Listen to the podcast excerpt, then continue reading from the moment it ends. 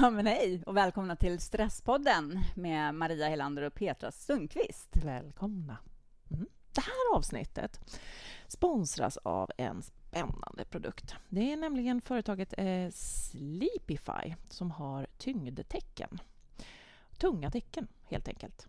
Som skulle kunna vara en lösning för personer som har svårt att sova. Sleepifys tyngdtäcke omfamnar kroppen ungefär som en kram. Och tyngden och trycket hjälper till att få själva kroppen att slappna av och komma till ro. Så alla ni som sover dåligt, gå in på sleepify.se. Där kan ni köpa täcket och läsa mer om hur det fungerar. Ja, du, jag har verkligen också sett med egna ögon hur eh, de här täckena funkar. Så det är faktiskt jäkligt häftigt. Ja, mm. mm. visst är det spännande. Och det påverkar ju oxytocinet i kroppen verkligen. när man har en tyngd på mm. sig som är... Mm. Så mm. att, mm. Alla ni som har problem med att sova, gå in på sleepify.se eller stresspodden.nu där vi har en banner som du kan klicka på och komma direkt till deras hemsida.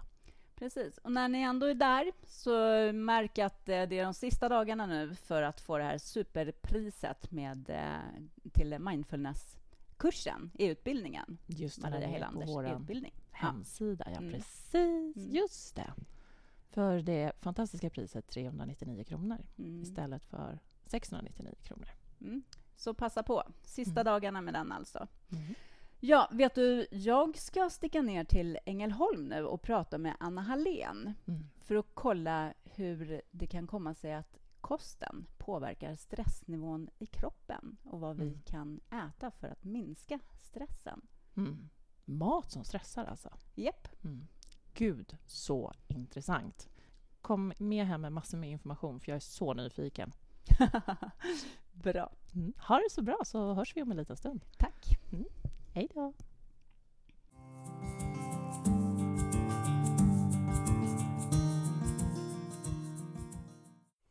Så vi pratar ju så otroligt mycket om det här med stress eh, och eh, hur mycket att göra påverkar stressen och våra inre tankar och oro skapar stress inom oss. Men en sak som vi inte pratar lika mycket om det är hur kosten i sig faktiskt, det vi har på tallriken kan skapa stress. Vad menar vi egentligen med det? Är det samma sorts stress? Det är precis samma sorts stress. Eh, det finns väl två olika sätt vi kan skapa stress på. Och det ena är att vi har en blodsockerkurva som går upp och ner och upp och ner. Så att vi har det här svajande blodsockret.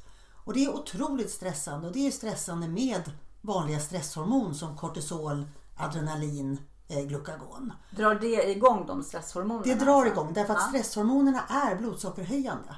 Ja. Så för att kunna hålla ett stabilt blodsocker så kommer kroppen svara med de blodsockerhöjande hormonerna. Och då kommer ju samma hormoner som vid stress frisläppas och kroppen kommer uppfatta att det är stress. Mm. Och att de släpps ut vid blodsockerfall det är ju för att det är ju farligt för kroppen. Skulle blodsockerfallet fortsätta så är det ju dödligt. Först går man in i koma, sen dör man. Mm. Så för kroppen är det faktiskt ren stress, dödlig stress. Och ser då till att blodsockret svajar upp och ner och upp och ner och upp och ner flera gånger varje dag så har du släppt på den här onödiga stressen.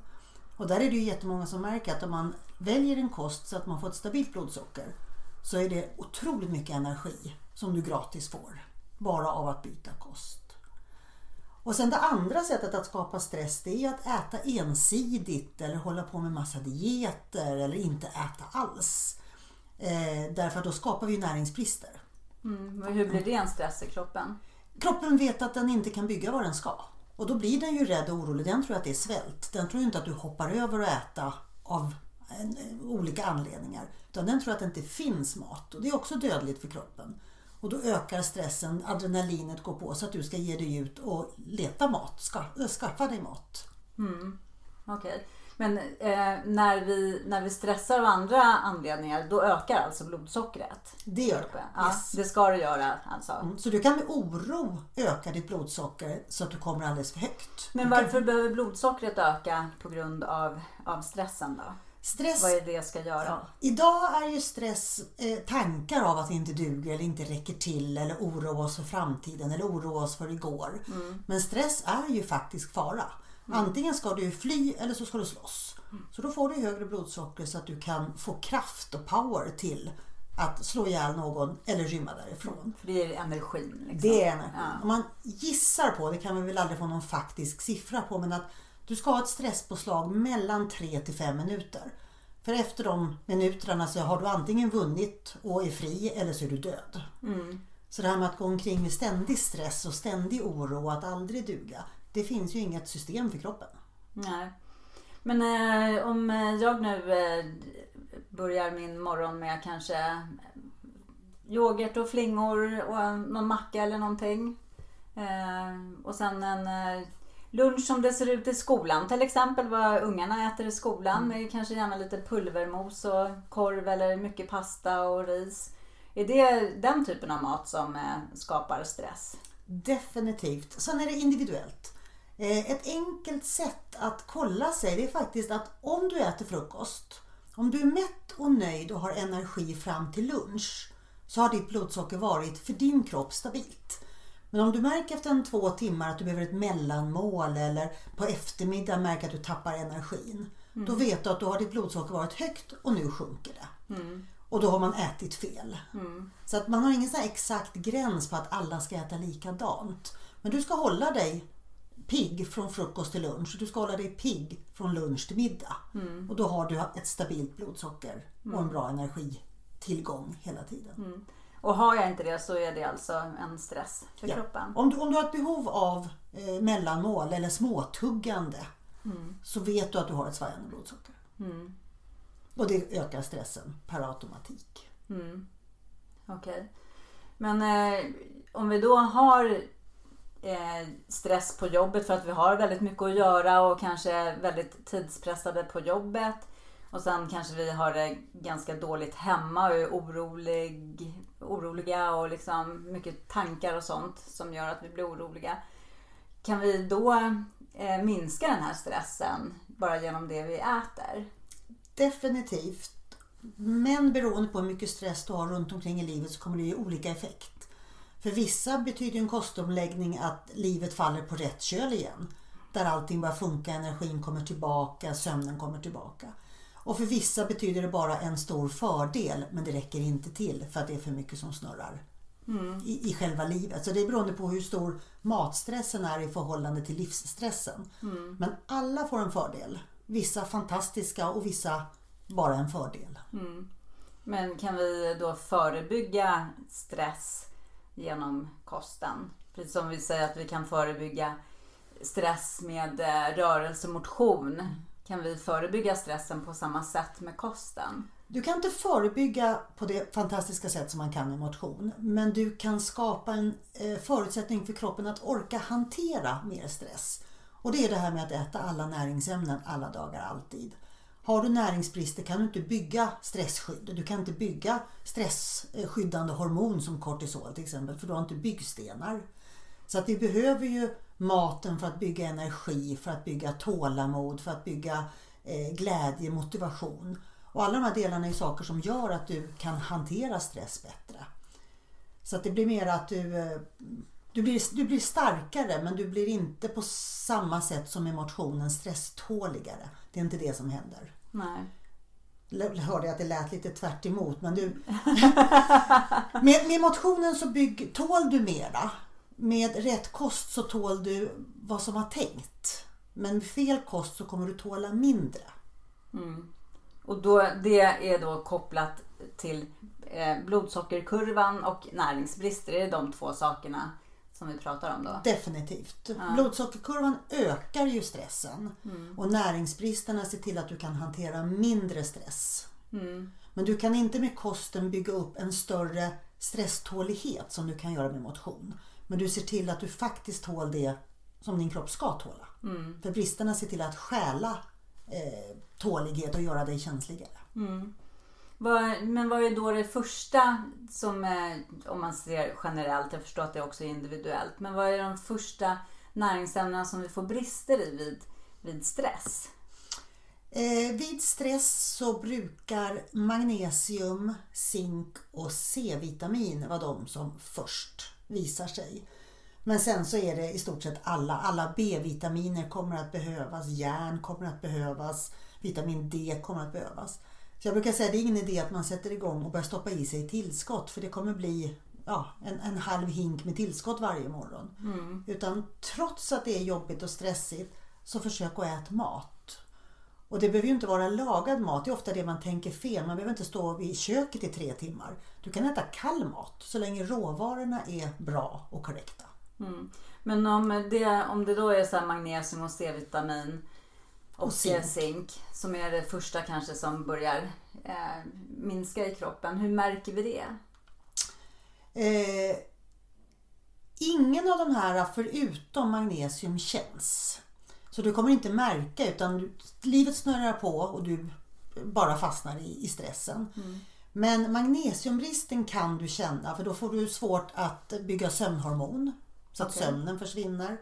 Eh, du kan få nattliga kramper eller ryckningar i ögat, eh, myrkryp i benen.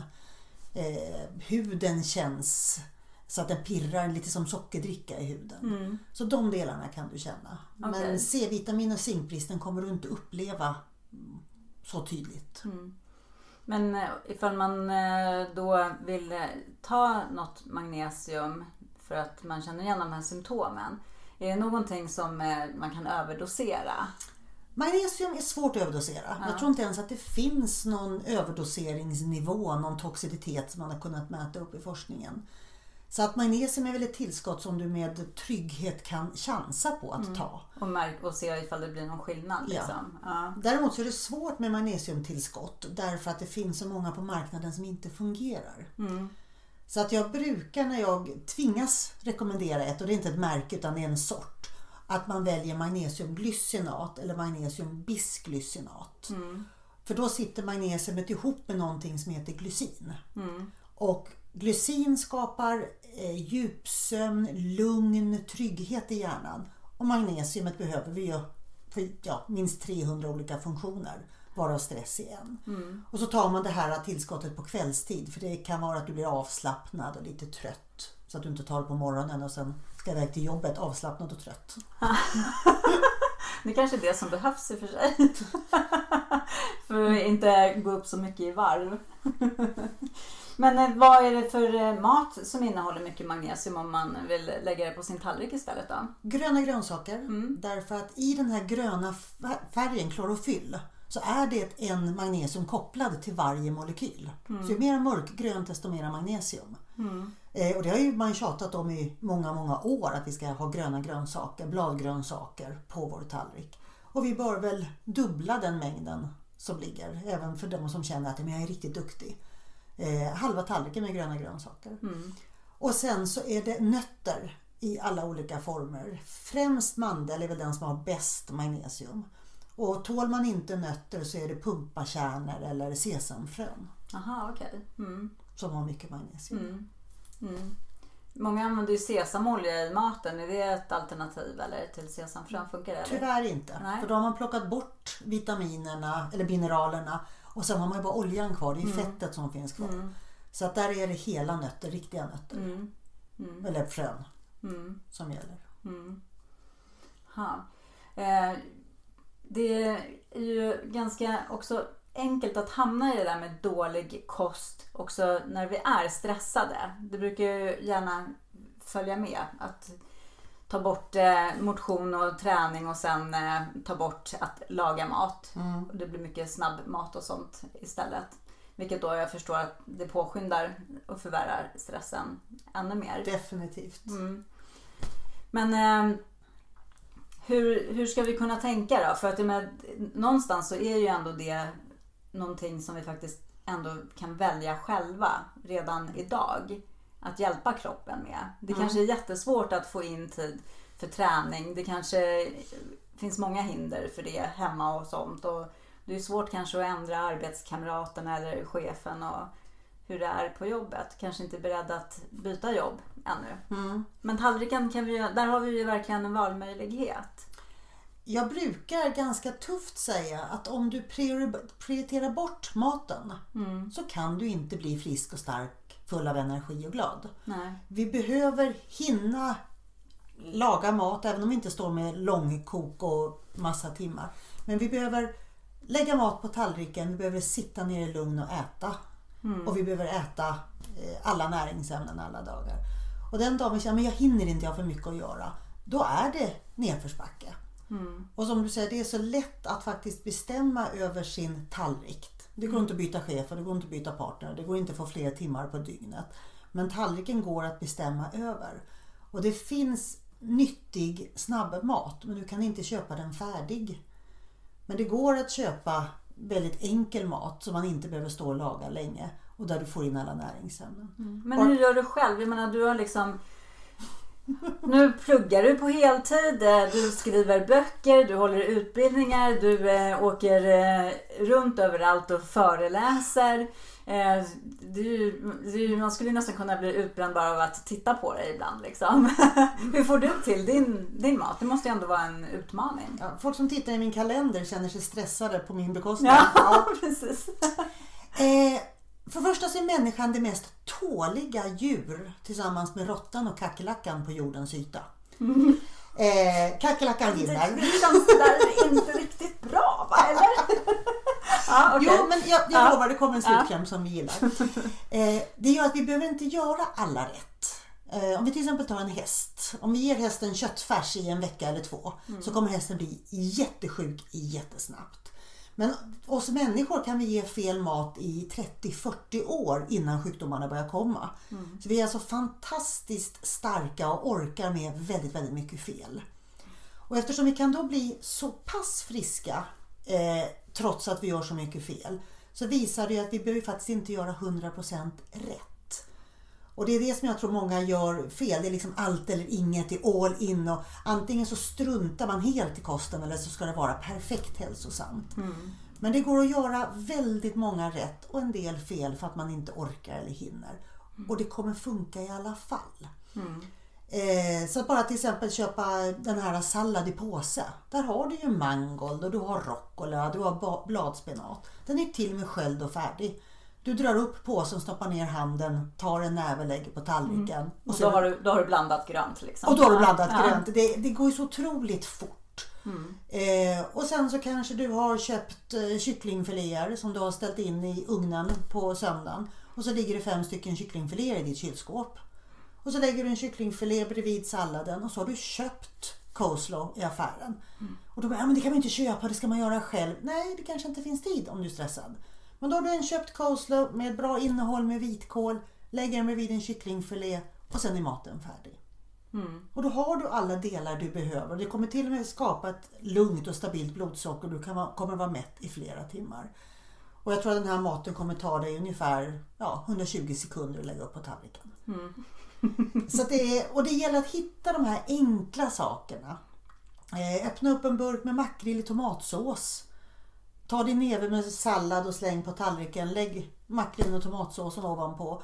Kanske ha kokt 10 ägg på söndagen. Plocka fram ett eller två av de kokta äggen från kylskåpet. Och det är också en perfekt måltid med perfekt näringssättning. Eh, och det tar också jätte, jättekort tid. Och även om du måste koka äggen så kan du säkert göra någonting annat under de 6-8 minuterna som äggen kokar. Så det, är inte, det, är inte, det är inte svårt att få till tallriken och maten behöver inte vara varm och färdigkryddad och väl sammansatt utan man ser till att man har sin kött eller fisk eller fågel eller ägg och sen så massor med grönt och så någon fett som coleslaw någonting som man blir mätt på så att, så att du håller dig. Mm. Och sen har du i dig allting. Och kan du sen tänka dig på soffan innan du somnar att sitta med en liten skål med blandade nötter.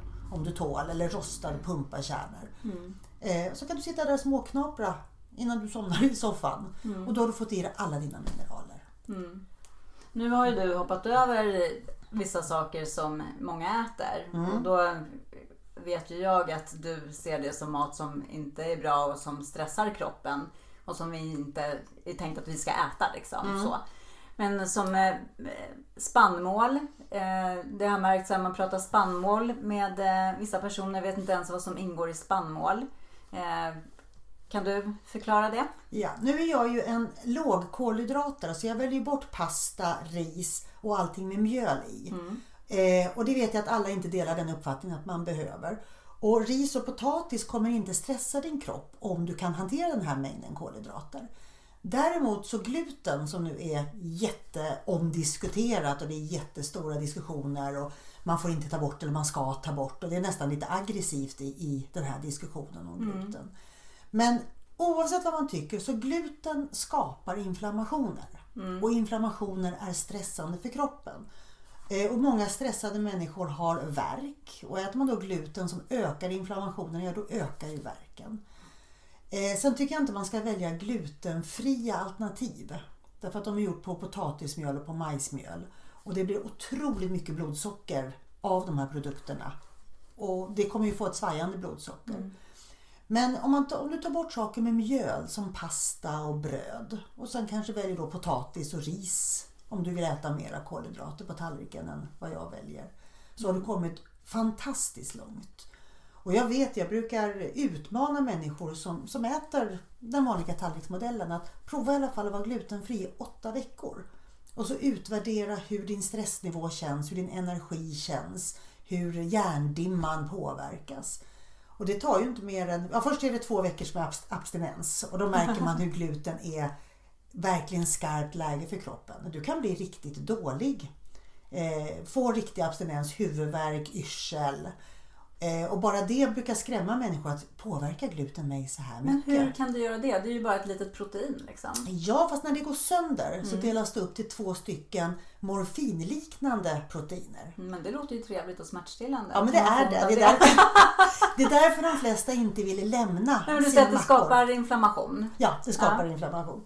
Och det kommer ju då i sig att, att öka kroppens stress. Mm. Så när man då efter åtta veckor har överlevt abstinensbesvären eh, och sen kommer in i den här lugna fasen så säger alla till mig, jag skulle faktiskt vilja hävda alla, att jag mår så bra, hjärndimman är borta, den här järnhjälmen, det här trycket som jag går omkring med, det, det finns inte mera. Det är det du menar med järndimma eller? Det kan, både, nej, det kan både vara ett tryck ungefär som att du har en hjälm som är för liten. Ah, okay. Och sen så järndimman att du svår, har svårt att hitta minnen eller svårt att komma ihåg recept. Eller det kan till och med vara att du sitter och ska köra någonstans och undrar var jag är på väg. Mm. Eh, eller bara svårt att koncentrera dig så att hjärndimma kan vara olika. Mm. Så Men, det behöver det inte vara. För att ibland så tänker vi ändå så här att oh, gud, nu, vart skulle jag köra? Jag är så, så stressad så mycket i huvudet. Men det kan egentligen då vara gluten.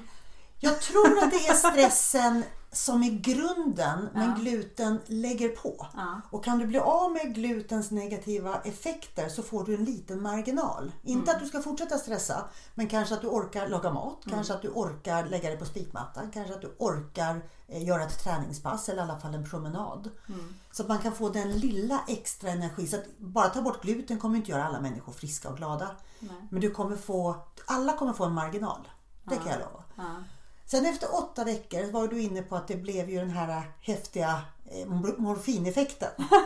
så att efter åtta veckor, trots att alla mår bättre, så är det väldigt många som går tillbaka till sin macka.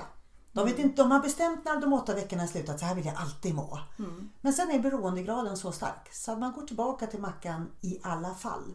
Och så tar man tillbaka alla de här negativa sidorna. Mm. Men det är, det är verkligen ämnen och det är forskade ämnen, det är inga konstiga. Det är glutenexorfin och gliadorfin mm. som går in och dockar in i hjärnan. Ja. Och de är smärtstillande, ångeststillande, lugnande. Det är klart att vi vill ha dem. Ja, klart man vill ta en macka. Ja, klart man vill ta en macka. Men, Men på vilket sätt är det inflammatoriskt? Vad är det som, vad är det som skapar inflammationer i de här glutenprodukterna? Eh, inflammation är kroppens försvar. Mm. Och gluten är ett protein, för att när vi pratar protein så tänker vi att alla protein ser ut som protein. Mm. Men protein bara i kroppen kan vara 100 000 olika sammanbyggningar, ungefär som, att, som en nyckel. Du kan inte använda bilnyckeln till din lägenhetsdörr. Och samma sak är med protein. Alla proteiner är olika. Och gluten är ett protein som ser helt fel ut för kroppen. Och det gluten vi äter idag då från vetegluten har vi inte ätit. Vi har bara ätit det i vad blir det, 60-70 år. Mm. När mormor var liten så hade de ett annat form av vetemjöl en annan form av gluten. Mm. Så det är helt ny information för våran kropp. Och våran kropp ser det här som negativ inf information mm. och ska försvara sig. Mm. Och så kopplar vi på inflammation som är kroppens försvar. Och den här kunskapen är känd inom träning nu. Väldigt mycket idrottslag har ju blivit glutenfria. Mm. Cykellag, handbollslag, innebandylag. Jag tror att det finns något hockeylag som också har blivit glutenfria. För de märker att de får mycket bättre effekt av eh, muskelträning, av koordinationsträning, av allt det. För att inflammationerna sjunker. Mm. Jag vet att flera simmar är glutenfria för att få vinna guldmedaljen istället för bronsmedaljen. Mm. Så att inom träningsvärlden börjar det här bli accepterat. Men inom kostvärlden så är det som sagt ganska skarpa diskussioner. För alla vill ha kvar mackan. Alla vill ha kvar mackan. Ja. Ja, så att eh, glutenmackorna och glutenpastan den eh, skapar inflammationer i kroppen som är stressande. Mm. Och eh, de glutenfria alternativen innehåller så mycket andra mjölsorter och sånt som eh, ökar blodsockret och får blodsockret att svänga och då har vi stressen i det. Precis. Men jag har lösningen. Ja. Om du gör en macka på ja. mandelmjöl ja. så får du en macka som är full av magnesium och du får din smörgås. Ja. Den nya stressmackan. Stressmackan, precis. Får nästan lägga upp ett recept på en ja. sån. Ja. Men det viktigaste där är att lägga på pålägg. Mm. Så att du lägger på skinka och du lägger på makrill eller sill eller ägg. Eller, så att det blir eh, mat mm. och inte bara en smörgås med smör och ost. Utan Pålägget är faktiskt maten. Mm. Det är där näringsämnena finns. Ja. Det här med bönor då? Är det något som är stressande för kroppen? Eller kan vi äta det i lugn, i lugn och ro? Vilken sprängdeg du slänger på mig! Ja, det älskar jag! jag som var modig här och pratade om gluten och mackor. Eh, jag har grundat hela min kunskap på att vi bara ska äta saker som är människomat. Inte naturligt, för naturligt, jag menar flugsvamp är naturligt mm. och vi ska inte äta flugsvamp. Och för mig så är bönor samma sak som flugsvamp. Mm. Ja, det finns i naturen men det är ingenting för oss att äta. Eh, det jag grundade på är att människan, artäget, har bara ätit mat som är ogiftig. Vi har inte kunnat äta giftig mat för då dog vi. Ja. Och bönor måste du blötlägga 8 10 timmar för att bli av med tillräckligt mycket gift och sen måste du koka det i om det är 4 till 8 timmar för att bli av med lite gift till för att du överhuvudtaget ska kunna äta det. Mm. Och då är det ganska mycket dumheter som finns kvar i bönor och baljväxter. Så att man tar ju inte bort genom blötläggning och kokning. Du minskar så att du inte blir sjuk. Mm. Och i dagens stressade samhälle med alla tillsatser och gifter och information som kroppen inte är van vid så tycker jag inte vi ska lägga på ännu mer. Så att jag rekommenderar inte att man väljer bönor och baljväxter på grund av till exempel då lektiner och futinsyra. Men det finns massa andra ämnen som, som jag inte heller tycker om i de här delarna. Mm. Det finns mycket annat vi kan äta som inte stressar kroppen. Mm. Sen om du vill ha en hummus någon gång eller om du vill göra en chili con carne någon gång. Det är det här med att vi tål ju otroligt mycket. Människan är fantastiskt stark. Mm. Njut. Mm. Det betyder inte fanatism men inte stoppa i sig det var dag som någon hälsomat. Nej. Och hade det varit lösningen så hade vi aldrig lämnat GE-tiden. Vi hade ju bönor och baljväxter 2004-2005. Hela Sverige svämmade över, varenda receptbok var full med det här. Och av någon anledning så släppte vi det och gick vidare för det var inte lösningen då heller. Nej. Nej. Så det i alla fall, det är inte ett alternativ att ta bort eh, eh, kött fisk, ägg och bara äta olika former av bönor och eh, bönburgare och sådana saker. Liksom. I min värld får jag inte ihop det och det är väl mest omega-3 och omega-6 balansen som jag inte kan lösa och även det här med glycin som jag inte kan lösa. Eh, du kan säkert lösa proteinerna och aminosyrorna utan några som helst problem. Men du får också i dig massa, massa ämnen som kroppen inte vill ha och som kommer stressa dig. Mm. Ska vi ta det här med omega-3 och omega-6 för det är ändå någonting som är ganska påtagligt liksom, för alla. Vad, vad är det som gör att eh, vi får en obalans mellan omega-6 och omega-3? Båda två är livsviktiga men ja. vi får för mycket omega-6. Det stämmer. Ja. Omega-6 är inflammatoriskt och inflammation är inte farligt för inflammation är kroppens försvar. Men det som är farligt är när vi får för mycket inflammationer eller vi får inflammationer utan anledning. Eh, Omega-3 är antiinflammatoriskt. Men då är vi på den omega-3 som heter EPA och DOA. Och det är de som kommer från fisk och skaldjur. Mm. Sen finns det omega-3 som heter ALA. Och det är den som kommer från vegetabiliska källor som linfröolja och valnöt eller valnötsolja. Men den kan inte användas i den inflammatoriska processen. Eh, den är jätteviktig för andra saker. Vi har en olivolja till exempel också. Den är superbra för levern. Mm. Levern använder ALA. Mm. Men vi behöver EPA och DOA för att det inflammatoriska systemet ska funka och för att hjärnan ska funka. Eh, vi pratar ju stress. Vi vill ju att serotonin och dopamin, våra belöningshormon, ska funka. Mm. Och utan omega-3, EPA, DOA så kan vi inte riktigt lyssna på den här goa känslan i hjärnan. Nej, okay.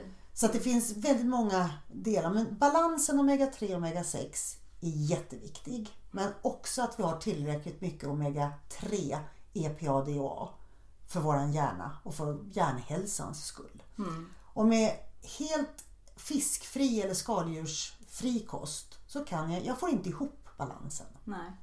Men är omega-3 någonting som vi kanske faktiskt borde eh, ta ett tillskott av då eller? Jag rekommenderar det i stort sett till alla ja. kan, det, kan, det, kan vi överdosera det? Nej, då kommer du få diarré eller rapa fisk. Ja, okay. det, är ja, det är bara att tänka på eskimåerna. Mm. Eh, de äter ju fisk, frukost, lunch och middag och det blir inte för mycket. Nej. Så att, eh, jag menar, visst kan de ta en burk per dag men det är förhoppningsvis ingen som kommer på den dumma idén. Nej. Nej. Så det behöver vi inte vara rädda för att ha som tillskott heller. Nej, jag brukar Nej. faktiskt rekommendera både dubbeldos och trippeldos till väldigt många. För ja. vi äter för lite fisk idag. Ja. Eller de flesta äter för lite fisk idag. Ja, precis. Okej, så det vi ska tänka på är att eh, ta bort eh, sånt som eh, ger oss eh, blodsockersvajningar för att det är stressande för kroppen. Och eh, sånt som då faktiskt skapar inflammationer och där har vi ju mest då spannmål. Mm. Ja, kan man sammanfatta det så? Minska sockret allt vad du kan. Ja. Minska potatismjöl och eh, majsmjöl allt vad du kan. Mm. Och ta bort spannmål. Mm. Så har man kommit väldigt långt med det som skadar och stör oss. Mm. Sen förhoppningsvis så lite tillsatser som möjligt i maten. Men mm. av det man faktiskt tror, eller tror är nyttig mat. Så plocka bort de delarna. Ja. Bra, då har vi eh, hjälpt kroppen eh, så gott vi kan mm. mot stressen med mm. hjälp av det vi lägger på tallriken. Och då vill vi lägga på gröna grönsaker ja. i massor. Ja. Eh, fisk eller skaldjur i massor eller fuska med omega-3 tillskott. Mm. Och eh, nötter av alla de sorter. Mm. Förutom jordnötter som inte är nöt. Nej, okej. Okay.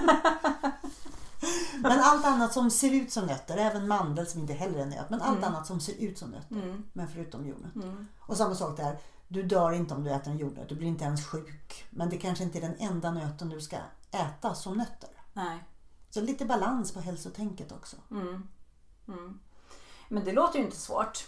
Det är en inte svårt. och en näve goda blandade nötter och lite kanske pumpa kärnor och lite bra protein helt enkelt. Det är ganska lätt att bli hälsosam för kroppen vill hjälpa dig att bli hälsosam. Mm.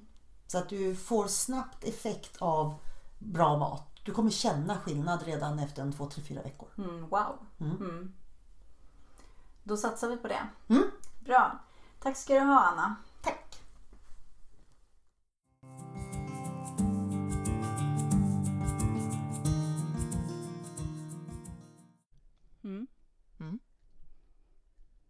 All right. Det här var ju intressant.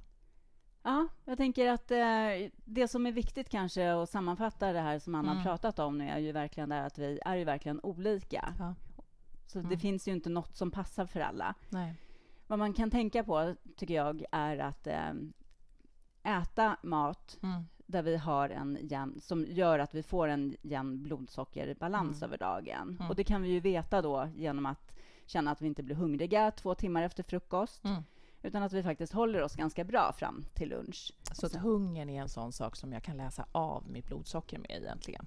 Absolut. Mm, mm, mm. Men då ska vi nog skilja, ja just det, precis, hunger men inte sugen. Liksom. För ja. Sugen kan man ju vara, men det är ju andra saker. Precis. Mm. Men de flesta brukar säga så om jag bara äter en tallrik gröt på morgonen så blir mm. jag hungrig efter ett par timmar. Ja. Om jag äter en tallrik gröt och ett kokt ägg så mm. står jag mig liksom mycket längre. Mm. Precis. Så där har man ju mm. till exempel någonting som man kan jämföra med. Mm. Jättebra tips. Så håll koll på den utifrån dig själv alltså.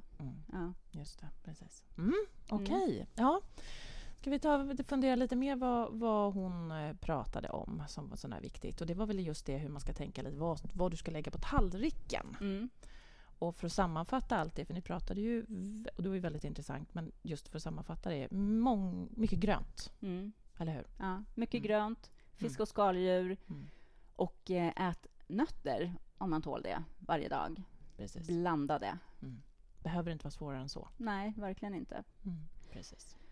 Och sen kanske det sista. Om du redan har en hög stressbelastning på kroppen, håll inte på med massa dieter och sånt, utan se till att äta mat Mm. varierat. Mm. För att annars är det lätt att få näringsbrister och näringsbristerna blir Ja. i sig en stress för kroppen. ja. Ät mat, frukost, lunch och middag. Se Mm. till att du får i dig näring. Jätteviktigt för kroppen. Mm. Mm. Det var väl allt Mm. för det här avsnittet. Mm. Mm. Mm. Tack så jättemycket. Det här var jättespännande. Mm. Tack. Vi ses nästa vecka. Mm. Glöm inte att gå in och följa oss på Instagram, Stresspodden, och, eller på Facebook. Där händer det spännande saker. Och besök vår hemsida stresspodden.nu. Ja, gör det. Och mejla oss info Mm. stresspodden.nu med saker som ni Mm. vill att vi ska ta upp också. Mm. Mm. Bra. Hej då! Hej då!